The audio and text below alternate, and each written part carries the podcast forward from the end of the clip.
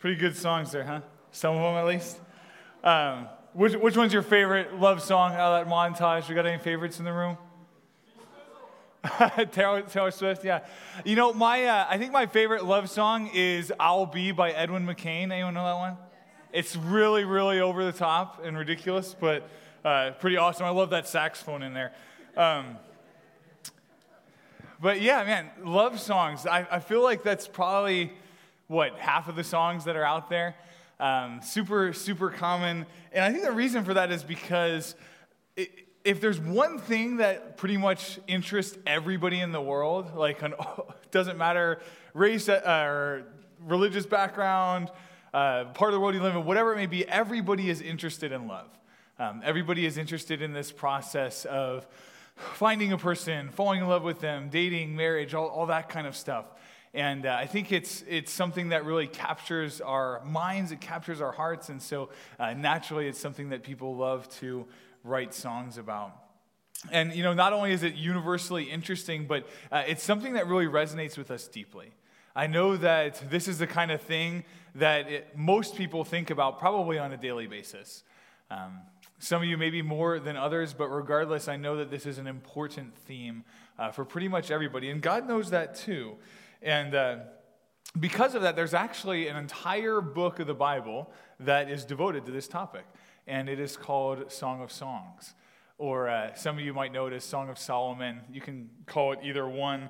If you flip to your Bible, it's actually going to be like pretty much in the middle. It's a tiny little book. It's only about 8 chapters, and the reason why some people call it Song of Songs and some people call it Song of Solomon is really just because of verse 1. It says, the Song of Songs, which is Solomon's. So some people decided they would title it Song of Songs. Some people decided that they would title it Song of Solomon. But I will tell you that this book is probably the juiciest book in the Bible. It's got a lot of colorful language in it, we'll say. Matter of fact, there were, in some Jewish circles, women were prohibited from reading this book entirely, and men, boys weren't allowed to read it. You weren't allowed to read it until you became a man, because there would be some, too much, I guess, lust or whatever that it could inflame within you.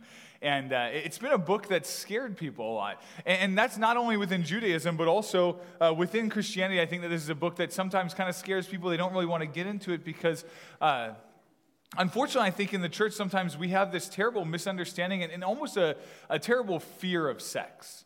There's this idea that sex is kind of dirty and nasty and shameful. So, we don't really want to talk about it, and it makes us feel icky and gross and uncomfortable. And, so it's the perfect thing to leave for somebody that you love most, right? But seriously, there's this idea of it's just something that we are kind of squeamish about sometimes. But the problem is our culture is not squeamish about sex at all. As a matter of fact, the culture is very, very happy to talk about sex. It's in most of the songs that you listen to. It's in the TV shows and the movies. It's even in half of the commercials. It's everywhere that you look. And so if the church doesn't speak on sex, if God doesn't speak on sex, if we can't learn from the scriptures how to conduct a relationship and what a healthy sexual relationship looks like, then we're bound to be misinformed by the plenty of other sources of education that are out there. And so I think it's actually very significant that God ended up deciding to put this book into the Bible. And I love what David Pawson, he's a British preacher, has to say about this. He said, here in the middle of the Bible, God is affirming the love between a man and a woman. His inclusion of the Song of Songs within the Bible reminds us that sexuality is God's idea. He thought it up. Indeed, one of the biggest lies that the devil has spread around the world is that God is against sex and Satan is for it. The truth is the exact opposite. God is saying that sex is a clean and legitimate part of a married couple's love for one another. So, man, God is the creator of sex, okay? He's the one that not only created it, he decided that it would be necessary for life. You guys wouldn't be here if not for sex. It's a necessary part of the sustaining of life, right? And as weird as this might be for you to think about, not only did God sustain it, not only did God make it vital for our race, but he also was the first one to command it. You think about Adam and Eve, the first married couple. What did God tell them? He told them, be fruitful and multiply. Fill the earth and subdue it. Now, I think that all of you are old enough by now to realize that you know how being fruitful and multiplying works. It requires a certain activity. And so God is the designer of sex, is the creator of it. He's even the one that tells the first married couple to engage in this. So we need to throw out this idea that sex is some sort of dirty, nasty thing, and we need to replace it with a good and strong, biblical, healthy view of how God designed it to be. And what is dirty and nasty and shameful and difficult and harmful is when we abuse that gift. The same as if we abuse any other kind of gift. But circling back to this idea of the Song of Songs, Song of Solomon, whatever you want to call it, we know a couple things from the title. And the first thing is that we know that this is a really good song, okay? So when you see Song of Songs, this is a Hebrew way of saying the best. So you think of Jesus being described as King of Kings or Lord of Lords. Well, this is the Song of Songs. So there's the very high opinion of what this song is, okay? It was a chart topper. I know our montage didn't go back to 10th century BC, but if it did, I'm sure that this song would have been in the montage. The other thing that we can know is that this song belongs to Solomon. Now, there's some debate as to whether or not Solomon actually wrote it, okay? It says that it is Solomon's song. Whether or not he wrote it, we're not sure. I think he probably did write it. I think that's the most simple explanation. But there are some reasons for why people think he might not have, mainly because his life doesn't match up with the things that the song is communicating, which this song, this poetry book, gives us a beautiful picture of a monogamous and committed relationship between a man and a woman. The problem is Solomon was anything but. He actually had 700 wives, and then he also had 300 concubines. So a lot of people kind of look at this and say, hey, maybe this guy didn't write that because it doesn't really seem like something you would do. I understand the reservation, but I do think that there's a few things that we need to remember for why it still could have been Solomon. And the first is that this might have just been something that was written earlier in his life before he kind of descended into a ton of polygamy. The other thing that could have happened is there's a chance that this is not even a personal experience of his. We don't know for sure. I mean, if this is something that actually happened, or, you know, is this a fictional story that's just describing these two lovers? We really don't know. We don't have that much information about it. So you could write a fictional story that's, of course, based in reality that gives you an idea of what a good marriage relationship is supposed to look like without that being your own actual experience. Solomon was the wisest person that ever lived, and even though he did have a ton of wisdom, he unfortunately failed to apply that a lot of the time in his life, particularly in this area.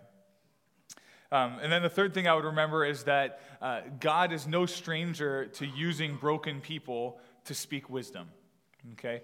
And if you look at your Bibles, most of it is written by people that had some sort of major flaw, okay? Like Moses was a murderer. David was an adulterer and a murderer. You have even Paul, who, even if you don't want to call him a murderer, he certainly was standing by giving approval of a lot of murder that was going on. And so, yeah, we basically see there's a lot of our Bible is written by people that are broken, but that God has done a work in their lives. He redeemed them, and he worked through them. And so whether or not Solomon wrote it, I really don't think is even the big deal. I think the big deal is that this book is in our Bible. And it's been in our Bible for a very, very long time. Both Jews and Christians agree that this is part of the canon of Scripture. And so God has something very important to communicate to us in the Song of Solomon.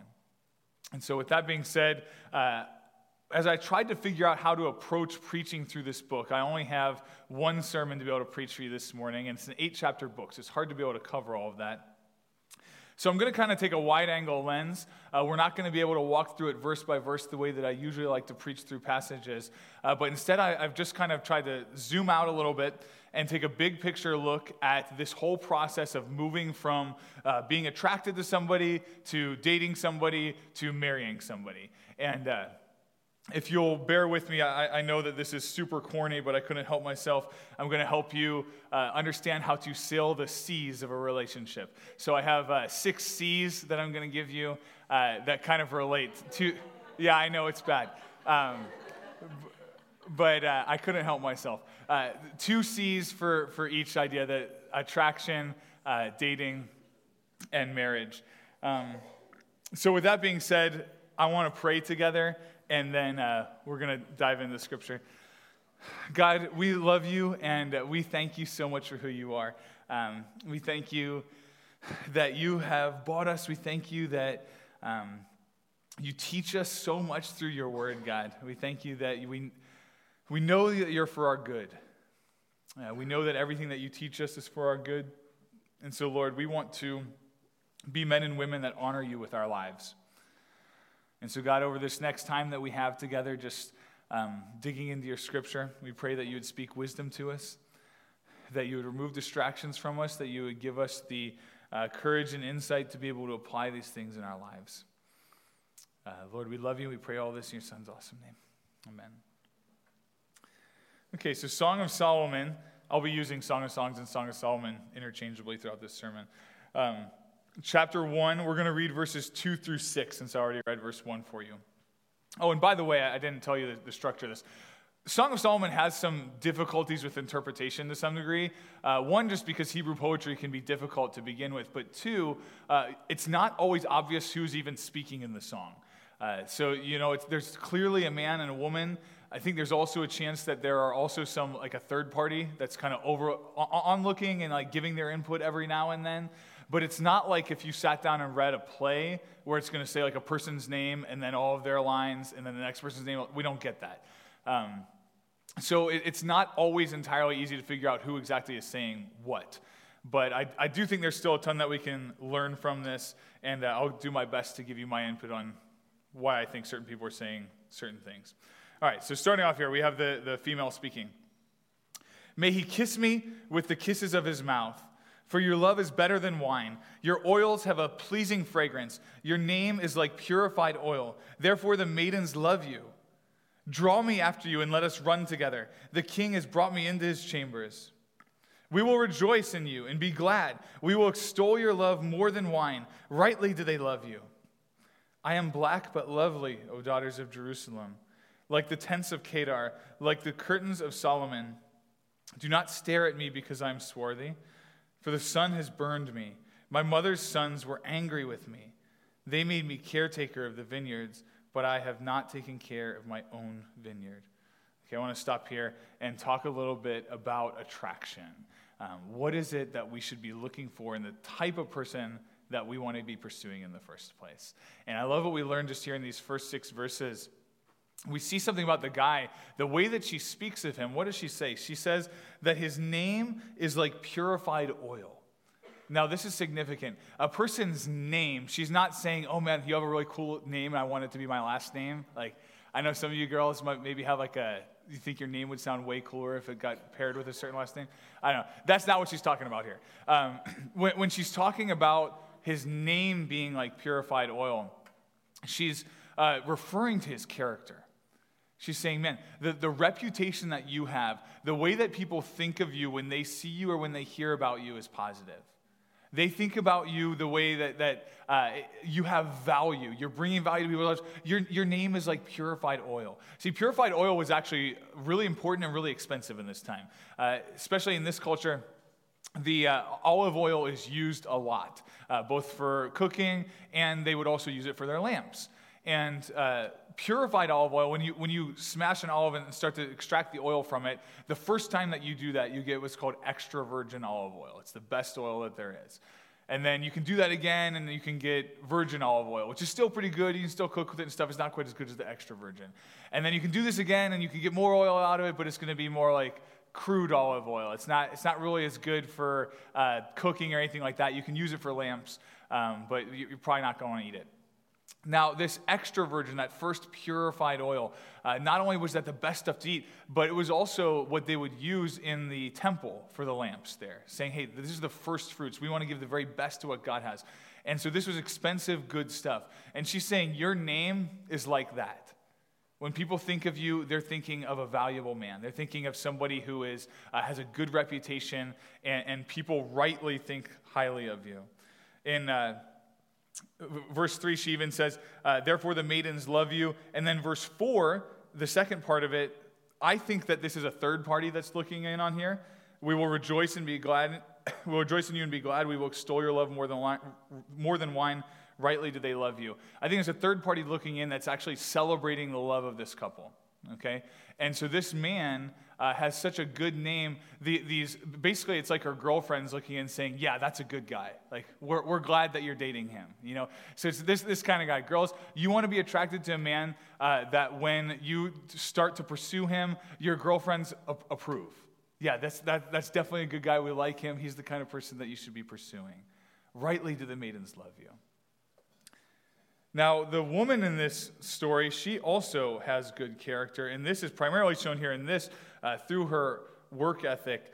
We see that this is a hardworking woman. She was out tending the vineyards, and I just want to say that the Bible consistently speaks highly of hardworking women that aren't afraid to get their hands dirty.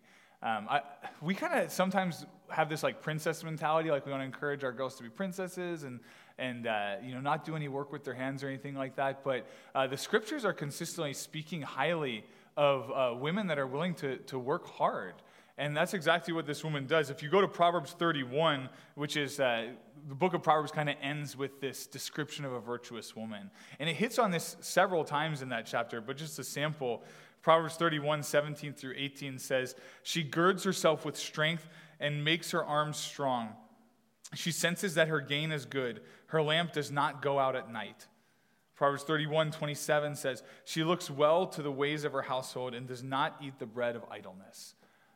There's something to be said for a woman that has high work ethic. That says a lot about her character. And I would say, like, when I was getting attracted to Cassie, this is, if you know my wife, Cassie, I'm going to be bragging on her a lot, by the way, today, so she's right here if you want to make her feel uncomfortable by looking at her. But she's an awesome woman, and if you know her, you know that she has really good work ethic. And it does not matter what she's doing, like, she is going to do an awesome job with it.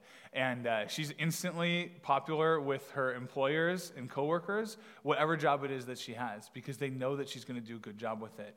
She used to work at Starbucks here on campus, and they, like, wanted to raise her up the ranks as quickly as possible, and because she was just doing such a good job with making the coffees there. You know what? I don't care if I'm making a latte, I'm going to do a good job with making the latte. And now she works over at the Coralville Rec Center, and her coworkers love her there, and the people are so happy to have her because they know that she's going to work hard and do a good job with what she's given. And this is the kind of person that you want to be with, somebody that cares about the things that they do, that takes pride in the work that they have. So if you're thinking about the people that you're attracted to, do you see that kind of work ethic? You know, how does this person handle their schoolwork? Do they blow it off, or do they take it seriously? How is it, what's their work ethic even with, like, things like serving in the church? You know, do they work hard, or are they kind of just a consumer? What is it that this person's work ethic says about their character in their life? This is an important thing. Now, the other thing that I see here about the kind of person that we should be attracted to is not only do we want to have a person that has good character, but we want to have someone that's confident. And I mean that primarily, they're confident in their identity. Look at what she says. In, I think it's verse 5, she says, I am black but lovely. Now, this is a culture where fair skin is seen to be more beautiful than dark skin. And this girl, because she's a hard worker, she's out in the vineyard, she's getting tanned and stuff. It's not like our culture where people go out and try to get tan all the time. This is the opposite. They're trying to stop themselves from getting tan. And so she realizes, yeah, I'm black, but I'm lovely. I'm dark. But she doesn't care about what the cultural beauty standards are. She has a better understanding of the fact that she's a beautiful woman regardless of whether or not the culture may say that she is. And I think this goes for both guys and girls, but girls especially, I just want to speak to you, to not let the culture be what defines beauty for you. Like, God has already made you beautiful. He has made you in His image. You are His daughter. And you don't need to feel like you have to go and strive to meet some sort of standard that our culture has set that you're never actually going to be able to meet. Nobody ever feels like they're actually at that spot. You're always going to be able to find something that's wrong with your hair or you know, you're too fat or you're too skinny or your fingernails aren't the right color or something like that. You know, there's just endless problems. And I'm telling you, trying to figure out how to be perfectly beautiful and all those kind of things is never going to actually make you beautiful. What's going to make you way more beautiful is to actually be confident in the woman that you are. And realizing that, man, I don't need to be changing myself all the time to be able to try and make myself likable or worthy for the world. And when I started to get with Cassie, and this doesn't just go for physical stuff, by the way. I mean, I'm talking about the essence of who you are, the personality that God's given you, the intelligence you have, all these kind of things, that you can become secure in those things. One of the reasons why I knew I wanted to date Cassie, and even once we started dating, why it was a very easy decision to pretty quickly get married, was because of this. I saw that she was confident in who she is. I never for a second got a sense that she was trying to be somebody else to get me to like her. Like, I can sniff that stuff out from a mile away, and it's a huge turnoff. Like, and unfortunately, I think that it's a super common thing because we're so insecure in ourselves that we feel like we have to change ourselves to get a certain person to like us. You know, whether that's the way that we look, whether it's changing our personality, changing our hobbies, whatever it may be. And I never for a second felt like she was trying to do any of that kind of stuff. And she just wanted to be who she was, and I fell in love with that woman, like exactly who she is. And the cool thing, too, is that she had the same expectation of me. She didn't want me to change. You know, she wasn't looking at me as a project to try and change me or anything like that. It was just she loved me for the man that I am, and I knew that. I had full confidence in that. And I'll tell you, that is where dating starts to get really fun, is where you're able to realize that you guys just really, truly enjoy and appreciate the person that each other, like the other person, who they actually are. You don't feel like you have to put on a front or be a certain way with this person all of the time. And that's also going to be what helps lead you to having a better marriage, because you're not going to be able to put up a front forever in your marriage either. So you need to be comfortable with who you are, and you need to get comfortable with who the other person is. Now, all this being said about confidence, I think there's a difference between worldly confidence and godly confidence. Worldly confidence, you know, you put your confidence in a lot of things that you may be good at or whatever else, and all those things can be stripped away and torn down. Godly confidence is rooted in something stable, and it's never going to be able to be taken away from you. I love what Jeremiah 9:23 through 24 says. Thus says the Lord, let not a wise man boast of his wisdom, and let not the mighty man boast of his might. Let not a rich man boast of his riches, but let him who boasts boast of this, that he understands and knows me, that I am the Lord who exercises loving kindness, justice, and righteousness on the earth. For I delight in these things, declares the Lord. Let your confidence be in God. Don't boast in all this other stupid stuff that the world likes to boast about. If you're going to boast, boast in the Lord. And so, ladies and gentlemen, like as you guys look to seek and trying to become confident people, it starts in rooting your relationship with the Lord. Knowing that you know him and letting him speak truth to you about who you are. And that will start to weed out a lot of these insecurities.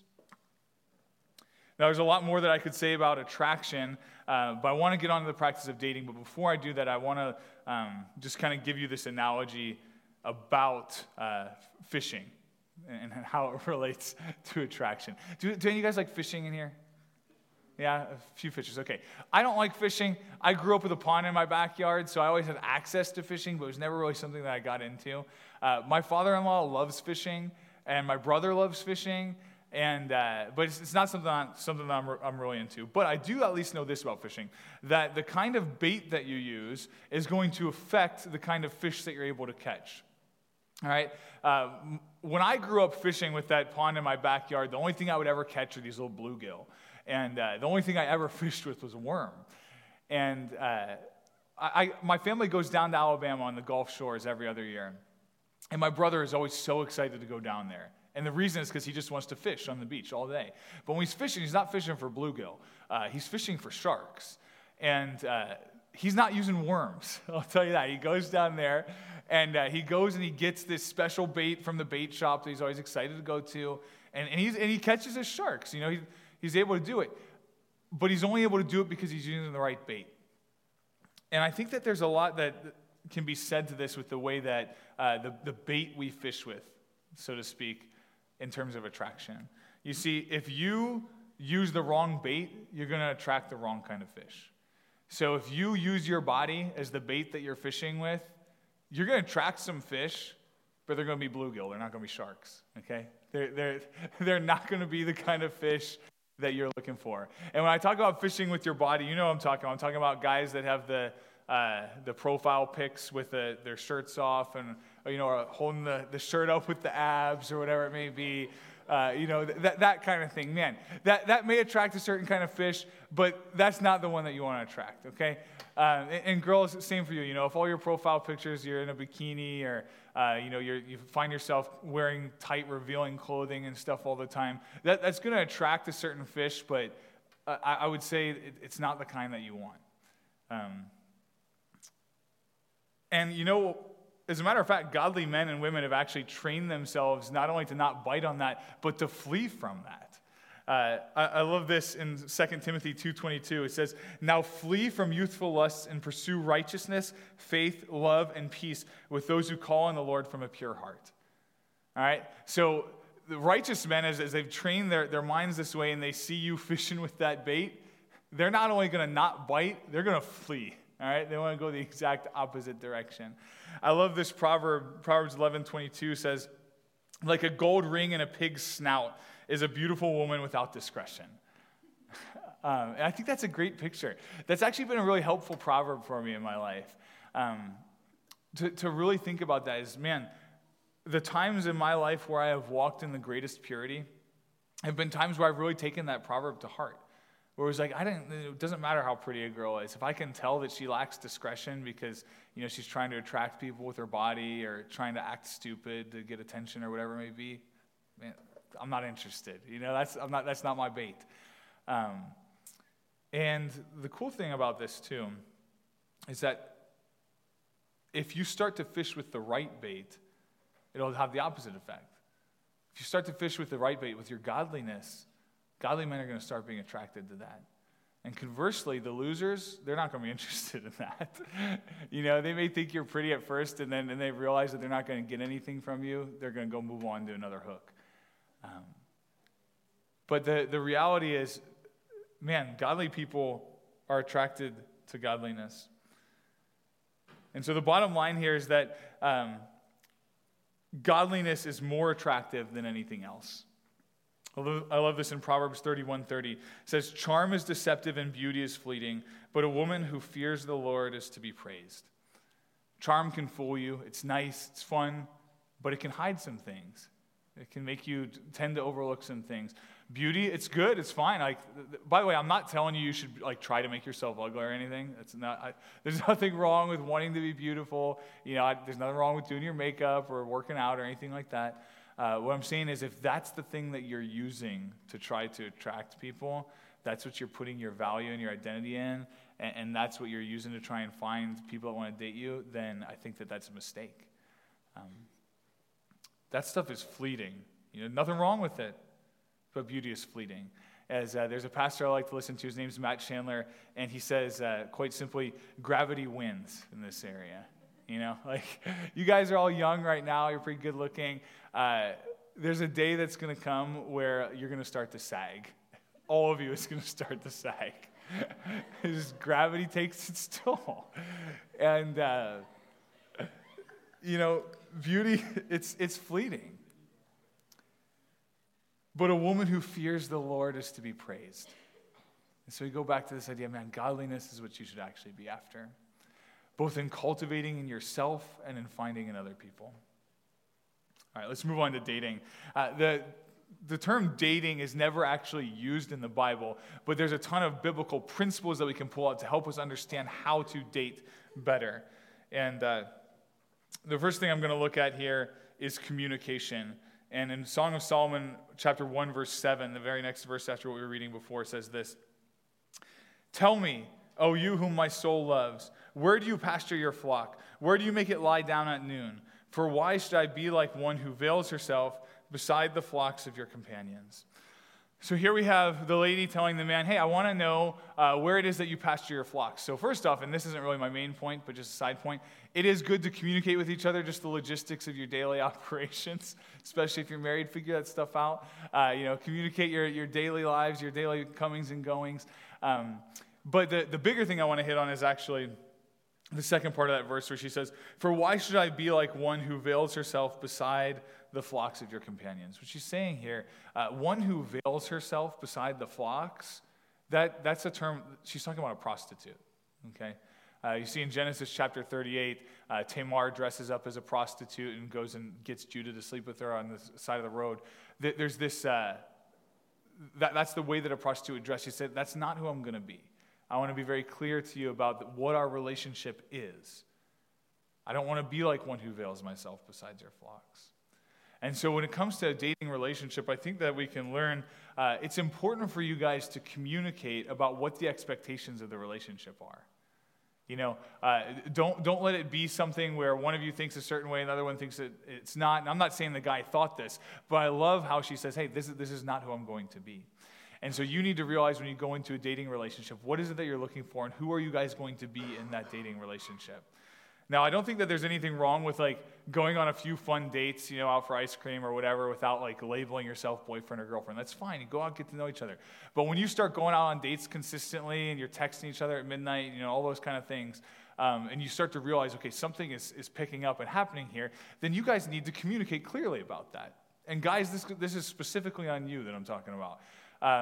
Don't let your girl just sit there in confusion and ambiguity and not knowing what's going on in the relationship. Are we boyfriend and girlfriend? Are we dating? Are we just talking? I don't even know all the terms that you guys have anymore for all of these different stages and what they mean and all these. But you guys just be clear about what your relationship is and what the expectations are. I never left Cassie in the dark in our dating process, and she'll tell you this. When we started, we met each other playing Ultimate Frisbee. We kind of just started to become friends through playing sports and stuff together, and I started to notice her godliness. I started to notice the way she loved other people and how she was praying, and she would be asking me to pray for her for different things. And so I started to spend some more time together, and it started to become pretty clear that this was turning into more than a friendship. And there was one night that she got hit in the head with a softball on a liner back when she was pitching. So I ended up kind of having to take care of her for a while that night because I think she had a concussion. And it became very clear that night that this was more than a friendship. And so I remember when I drove her back to UPA to drop her off for the night, I told her, hey, so I think you know this, but I like you, and there's something I have to do before I can ask you out. And that was just, I had to talk to her parents because I was on staff with the church. She was a student in our church, and so we have a policy, if you're going to date a student, you have to get permission from their parents. So I did that quickly. I went up and got dinner with her parents. It was actually her mom's birthday. And I was an early birthday. They were getting a son-in-law in the future. They didn't know that. But hung out with her parents for 3 hours and ate some pizza. And... It was great. Her dad gave me permission in the first 5 minutes, and then I just enjoyed hanging out with them. I still do. But anyway, so, I came back the next day, and I took her out, and I asked her to, hey, I want you to be my girlfriend. And it was clear what our expectations were for the relationship. At that point, we were in a committed relationship to each other. And with that relationship, I think the other major thing we want to look here in dating is not just being clear about communicating what your expectations are, but also you need to consecrate your relationship. And by consecration, consecration just means to set something apart as sacred, to devote it to the Lord. Okay? And so as a Christian, your whole life should actually be consecrated to the Lord. Look at what the Apostle Paul says in Colossians 3:17. He says, whatever you do in word or deed, do all in the name of the Lord Jesus, giving thanks through him to God the Father. You see, when you become a Christian, you die to yourself and you're raised to life with Christ. And now he is the center of everything that you do. So your whole life is consecrated to him. And your dating relationship should be no different. When you decide that you're going to enter into a dating relationship with another person, then it's imperative that you understand, hey, we want to enter into this relationship in a way that's going to honor the Lord. And so what does that mean? Well, one thing I think it means is that you need to be people that are constantly pushing each other towards Jesus. You know, are you helping to encourage one another? Are you helping to build the other person up? Are you helping in ministry? Are you guys strengthening each other in the way that you're able to minister to other people? Or are you going to be one of those couples that kind of just disappears off the map and no one sees you guys again until you finally break up? That's not consecrating your relationship to the Lord. So there's a lot of things that you can do for that. But one of the other ways I think that's very significant is not only that you push each other towards God and help each other grow in godliness, but you also need to be responsible enough to help protect each other from sin. And this primarily comes in the area of sexual purity, because let's face it, when you're dating somebody, you're sexually attracted to them. And that's just the reality of it. Like, you don't have to deny that. Of course you're attracted to the person. There's going to be plenty of times where you want to do some things that would be ungodly. And so I want to actually look at Song of Solomon 2, 5 through 7. This is the woman speaking here. She says, "Sustain me with raisin cakes. Refresh me with apples, because I am lovesick. Let his left hand be under my head and his right hand embrace me. I adjure you, O daughters of Jerusalem, by the gazelles or by the hinds of the field, that you do not arouse or awaken my love until she pleases." Okay, so I told you Song of Solomon can get a little bit juicy. But what's going on here is, like, for lack of a better term, she's horny. Like, she wants him here, okay? Right? She's saying, hey, let his left hand be under my head. Let his right hand embrace me. She's talking about raisin cakes and apples and... Now, just to give you an idea there, now, this is a 3,000-year-old poem. In this time, raisin cakes and apples were seen as aphrodisiacs, as could anything that had seeds in it. And that's just something that was designed to kind of increase sexual arousal, okay? So she's getting hot, and she's saying, I want him, I want him. And the reality is, like, man, those of you that have been in dating relationships, you've had these thoughts before, right? And so this is why verse 7 is important. And I don't know who's speaking here. I don't know if she's saying this to herself, or I don't know if her man is saying this to her. But it says, "I adjure you, O daughters of Jerusalem, by the gazelles or by the hinds of the field, that you do not arouse or awaken my love until she pleases."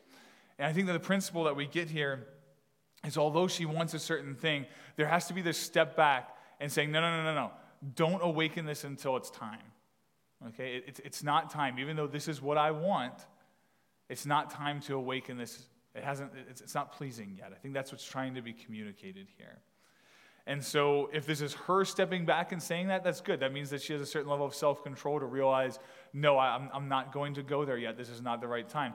Or if it's her man that's saying this, then that's good. That's a godly man that's able to step up and say, no, we decided that we wanted to consecrate this relationship to the Lord, and even though I have an opportunity right now in a moment where you're being weak, I'm going to protect us and continue to lead us in purity.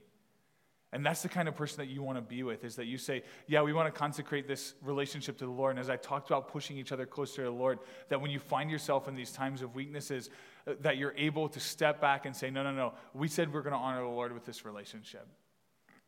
And both of you need to be committed to that, because I think there's going to be times where both of you are looking for raisin cakes. Hopefully it's just at separate times. Okay. Now, I want you guys to realize this. As I said at the beginning of the sermon, sex is a good, godly thing. It's his idea. He is not trying to rob your joy by telling you not to have sex outside of marriage. Okay? God doesn't give us commandments that are intended to rob our joy. They don't always make sense to us, and sometimes it feels like that's what's happening.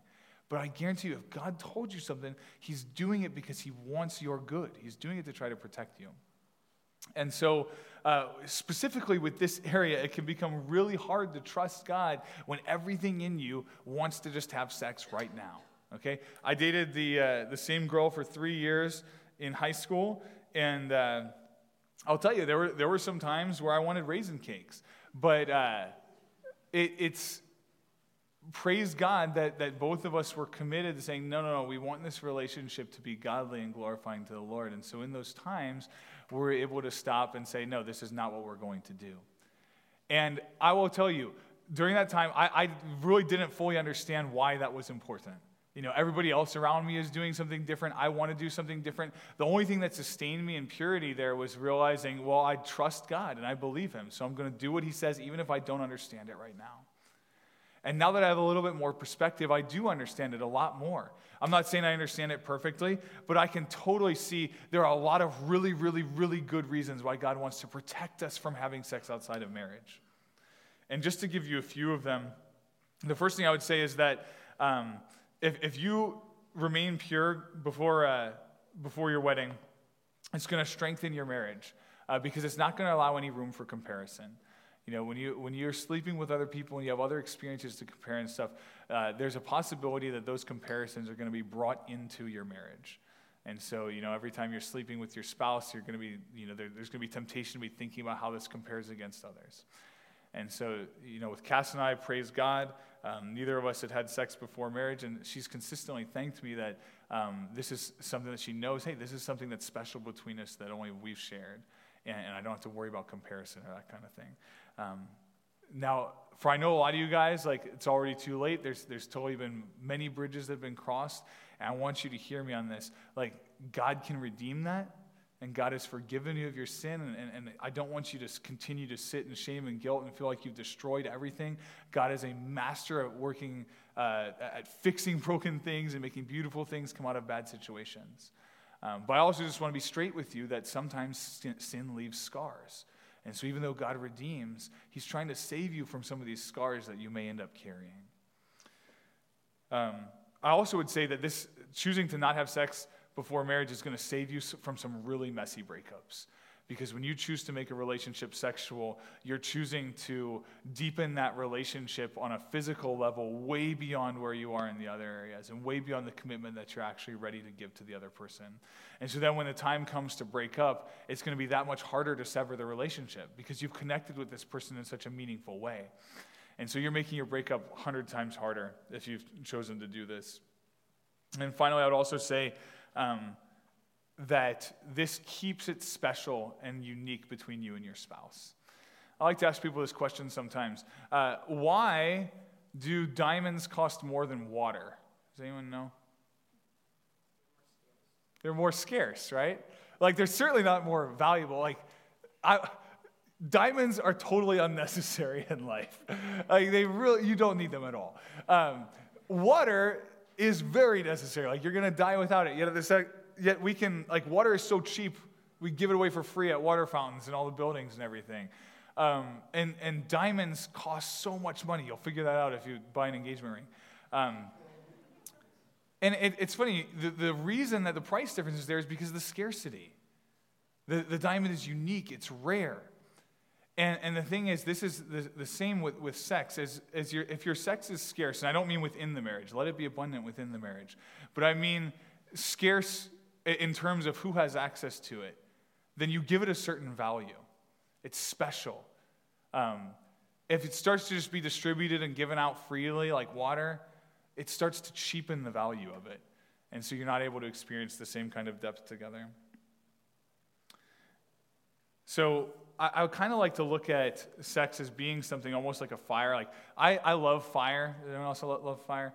I love fire. I love fireplaces. I grew up, my house had 3 fireplaces in it growing up. And I wish I could have a fireplace in my house now, but it's just not feasible with the house I have.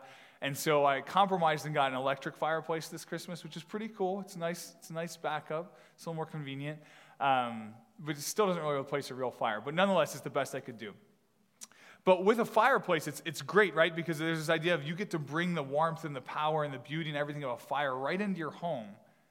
But it's not causing any problems when it's contained exactly in the place where it should be. Now, if that fire starts to expand outside of that fireplace, it goes from being something that's beautiful and cozy and warm and comforting to something that's incredibly destructive. And I think that sex is much the same way. When it's kept in the right place, it's a wonderful, amazing gift. When it's spread out beyond where it's supposed to go, it has the opportunity to do quite a bit of damage. Now, I want to just say one final word here about dating and this idea of being consecrated to the Lord. which is if your relationship is consecrated to the Lord, I feel like this almost goes without saying, but I still think I need to say it because of what I've observed. It is impossible to have a relationship that is consecrated to the Lord if both of you are not pursuing him, okay? And so if your life is all about Jesus, if he said the greatest commandment is to love the Lord your God with all your heart, all your soul, all your mind, all your strength, then how is it that it would make any sense to link up with another person that doesn't even love that same God? There's no way in which that person can support you in that. I'm not saying that they're going to try and, like, actively take you away, or anything like that. I'm just saying they're not going to be praying with you. They're not going to be pursuing your godliness. They're not going to be pointing out the places where you need to grow. They're not going to be able to be ministering to you together. You're not going to have the same joy of giving to the church and other missions if you ever get married and share finances. There's so many things in which you're just not going to be able to support each other together in pursuing the Lord. And so the only way that you're really going to have a relationship that's consecrated to the Lord, the only way it's really going to make any sense to pursue him is to partner up with somebody else that's pursuing him that same way. Okay, so I feel like that almost goes without saying, but I think that's very, very important. All right, finally, let's move on to marriage. Now, I don't have a ton of time here to talk about marriage, but the good news is I've already told you a bunch of good stuff that you can actually just choose to continue applying in your marriage. You know, I've already talked about the kind of person that has good character and good courage. Yeah, that's the kind of person that you want to marry. Have good communication, continue that into your marriage. Consecration, yeah, continue to have a marriage that's consecrated to the Lord. But there are two major things that change, very huge differences between marriage and dating. And the first one, the C, is consummation. So your relationship is still consecrated to the Lord, but now you get to consummate it with each other, a.k.a. have sex. This is an awesome and beautiful perk of marriage. And I want you to look at this even in Song of Solomon 4, verse 12. At this point, the couple was married because we see in verse 12 it says, "A garden locked," this is the man speaking, "a garden locked is my sister, my bride, a rock garden locked, a spring sealed up." And then he gives some more description. I'm just going to skip down to verse 16. It says, this is her response. "Awake, O north wind, and come, wind of the south. Make my garden breathe out fragrance. Let its spices be wafted abroad. May my beloved come into his garden and eat its choice fruits." Okay. So I think that you know what's going on there. He's coming into his garden and eating its choice fruits. He is consummating that marriage. And this is a beautiful thing. This is sex that's able to be had in the context of two people that love each other and trust each other. You see, when you marry somebody, the reason why it now makes sense for you to have sex with each other is because you're committing to each other on the deepest level of every part of who you are. You know, you're saying, I'm fully committing to you emotionally, I'm committing to you spiritually, I'm committing to you financially, I'm committing to you with every bit of who I am. And so now it makes sense to let the physical match that. But so now it makes sense to venture into that territory of, hey, the deepest way that I can express my physical connection to you through sex. Now you can do that without lying and what that act is communicating. But if you're not there, if you're not married yet, you're not really ready to have this same full kind of commitment to one another, then you're not ready to have sex with each other. And don't do that thing where it's like, oh, well, we will be married eventually. It's just, we're married in God's eyes. We're just not actually married yet. That's not true. Until you actually have made that commitment, don't fool yourself into thinking you're more committed than you actually are. And so this is the beauty here of sex within a loving and committed marriage. And this is awesome because now you're able to trust each other on a level that you've never been able to trust. Sex is not a performance. You don't have to be self-conscious about it. You don't have to worry, is this person going to leave me if they don't like me a certain way I am? You have entered into a covenant with someone where you're going to build your life together. And it's a lot easier to build your life with somebody who you can trust is not going to be walking out the back door a year from now. That kind of leads me to my second thing in marriage, which the major thing that changes is not just the consummation, but the commitment. You see, with dating, there's a certain level of commitment, but it's a pretty low level of commitment. You need to express to each other what that level of commitment is, but you're not married. Like, you can walk out. You can walk out at any time for any reason that you want. With marriage, you can't. There's no walking out of it. Divorce is not really an option for the Christian. Marriage is till death do us part.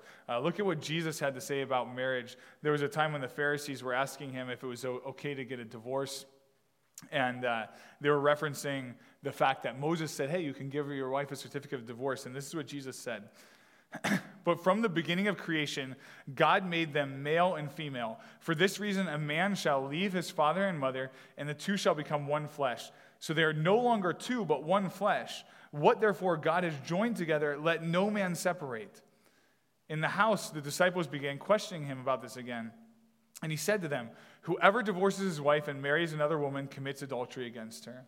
And if she divorces her husband and marries another man, she is committing adultery. And this is a tough, difficult, heavy teaching. But I think that the implication is clear here. Jesus is helping us realize when you marry somebody, God has joined you together. You have become one flesh. Let no man separate that. And his disciples naturally were having a hard time, so they go and they ask him later in the house for some clarifying questions. Well, wait a second, what about this? And he doesn't change the answer. He really lays it out. If you divorce your wife and you marry another woman, you're committing adultery.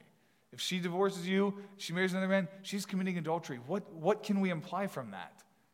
The reason the adultery is happening is because she's still actually married to you. That the marriage hasn't actually been put asunder, even though governmentally maybe you can separate or that.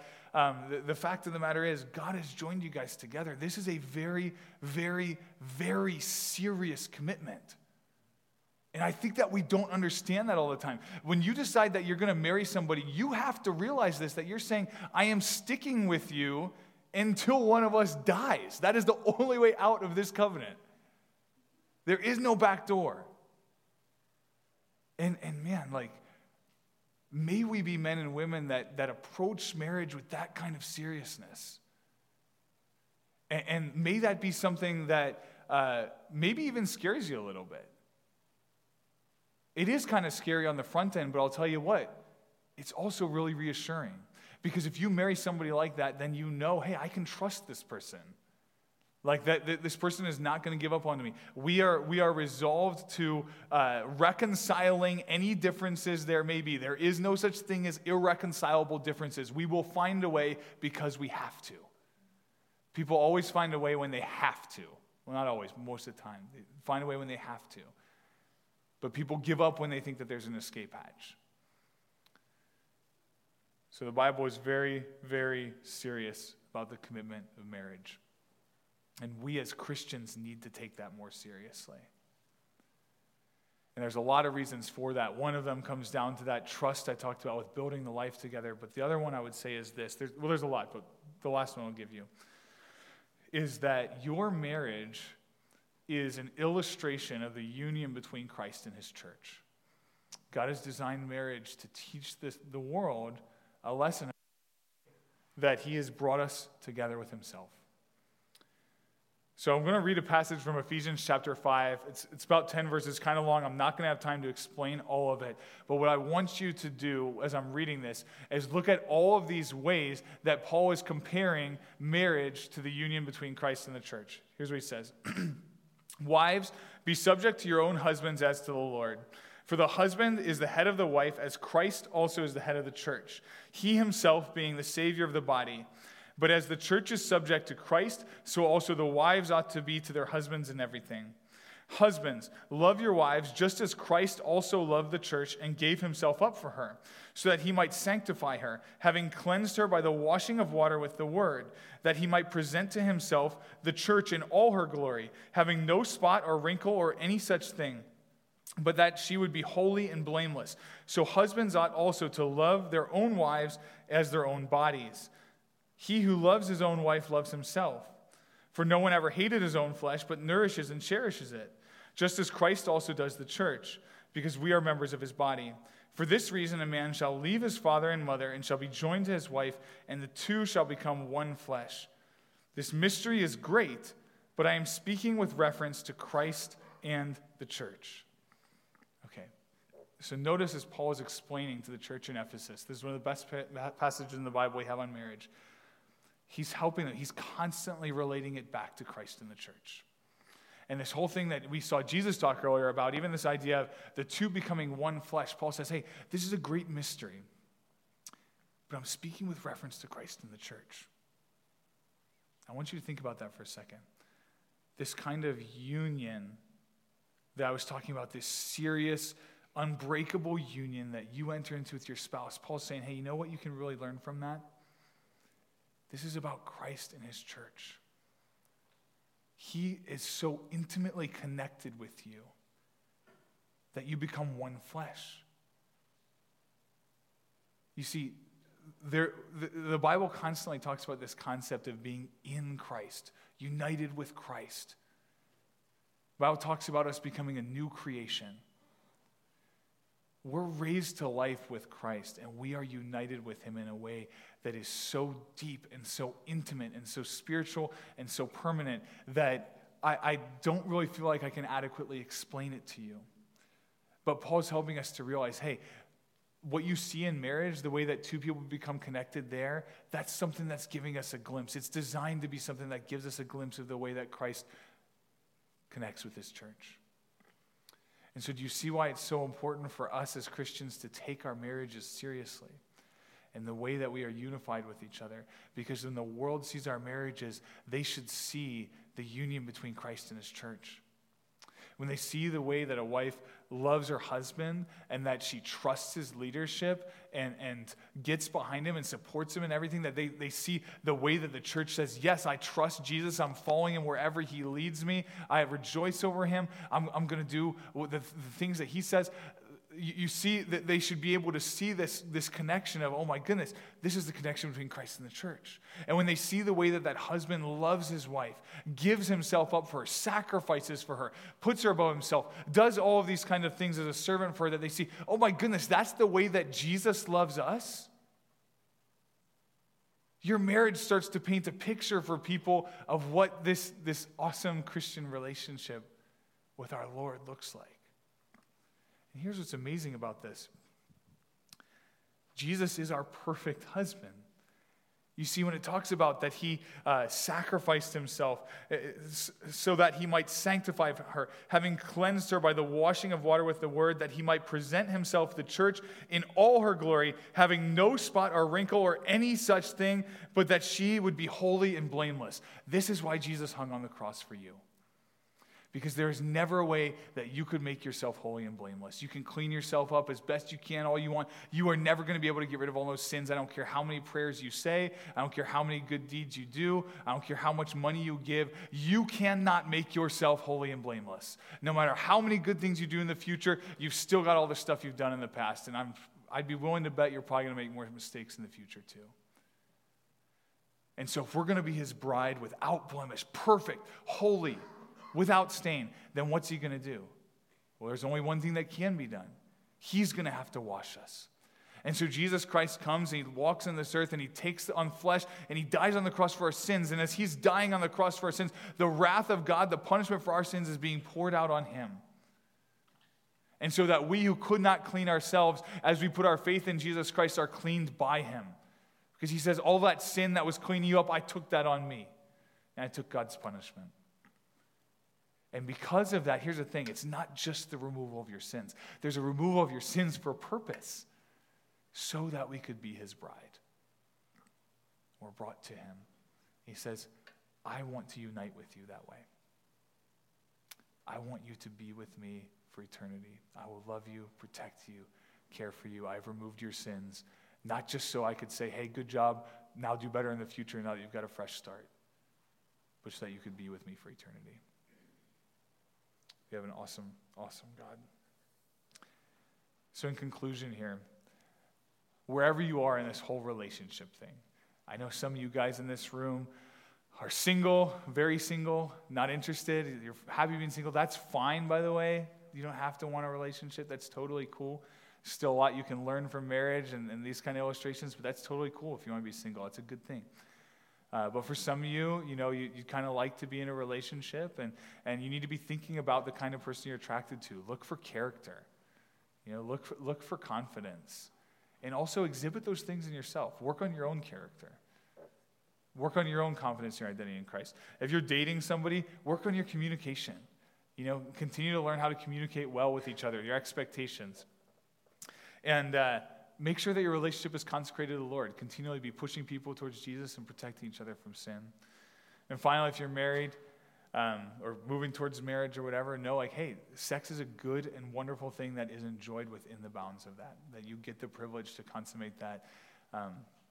And that also there is a commitment, a very, very strong commitment to one another till death do us part. I love you guys, and I'm excited to see what God will continue to do in your lives as you progress down this. Let's pray together. God, we love you, and we thank you so much for who you are. We thank you that you've made us your bride. God, we thank you that you've washed us and made us clean, and that you present us to you as a bride without blemish. And so, God, if there's some of us in this room even this morning, maybe that are feeling like we have those blemishes, or we feel like we can't escape the sins of our past, I pray that you would remind us that you already poured yourself out for us, and although we were a dirty bride, that you've made us a clean one. And God, we also ask just for your guidance moving forward, that we would be men and women that consecrate our whole lives to you, and that our dating relationships would be no different. God, we pray for this church and our futures. God, I pray that the men and women in this room would have strong marriages that they enter into that last all the way until death. We love you, Lord. We thank you for who you are. And we pray all this in your son's awesome name. Amen.